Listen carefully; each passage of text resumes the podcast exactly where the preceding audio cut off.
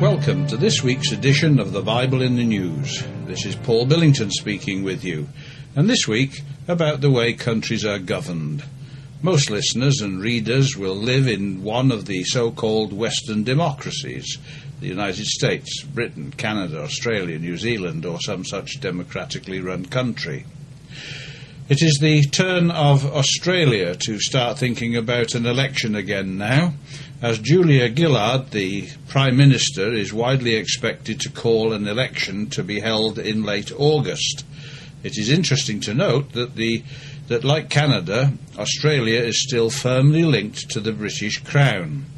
Under Australia's electoral system, the Prime Minister decides the date of an election and must then get consent from the Governor General, Queen Elizabeth II's official representative, who will then dissolve Parliament. This situation is one that identifies the merchants of Tarshish with all the young lions thereof, as we read of these latter-day powers in Ezekiel 38:13. They have a significant role to play in world affairs in, uh, as these are related to the nation of Israel in the latter days. See verses 8 and 16 that give us the time frame and context of these young lion countries and their associates. Australia, as with the other young lion countries, are still firmly linked to the British monarchy, though they are governed, of course, by the democratic process.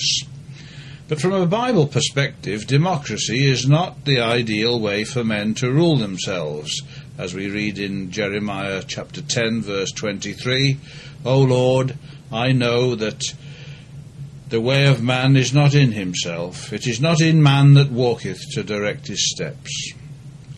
The reason for this is that human nature is far from being the wonderful thing that our humanistic uh, world likes to believe. Consider the following verses of Scripture Genesis chapter 8, verse 21 For the imagination of man's heart is evil from his youth. Jeremiah chapter 17, verse 9 The heart is deceitful above all things and desperately wicked. Who can know it? And it was Jesus who said, for from within, out of the heart of men, proceed evil thoughts, adulteries, fornications, murders, thefts, covetousness, wickedness, deceit, lasciviousness, an evil eye, blasphemy, pride, foolishness. All these things come from within and defile the man. Mark chapter 7, verses 21 to 23. So, as Australians consider their future, as earlier this year Britain did, bringing to power the Cameron Clegg coalition government, we wish them well, but have to say that the results of an election will not bring the well being that many hope for. Australia and the other young lions, together with Britain, their mother country, and others, will fulfill their part in the purpose of God.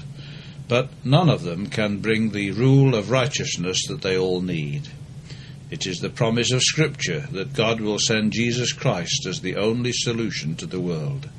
In Acts 17, verse 31, we are told, He hath appointed a day, that is, God hath appointed a day, in the which He will judge the world in righteousness by that man whom He hath ordained, whereof He hath given assurance unto all men, in that He hath raised Him from the dead. Jesus will not come to power through the popular vote. He will come as a thief, Revelation chapter 16 and verse 15, taking from men and women their power to rule themselves, for they are not fit. He will bring to an end all democratically elected corrupt government, establishing righteousness and peace for the benefit of all nations. Thank you for joining us again this week. We hope to be back with you in two weeks' time, God willing. BibleInTheNews.com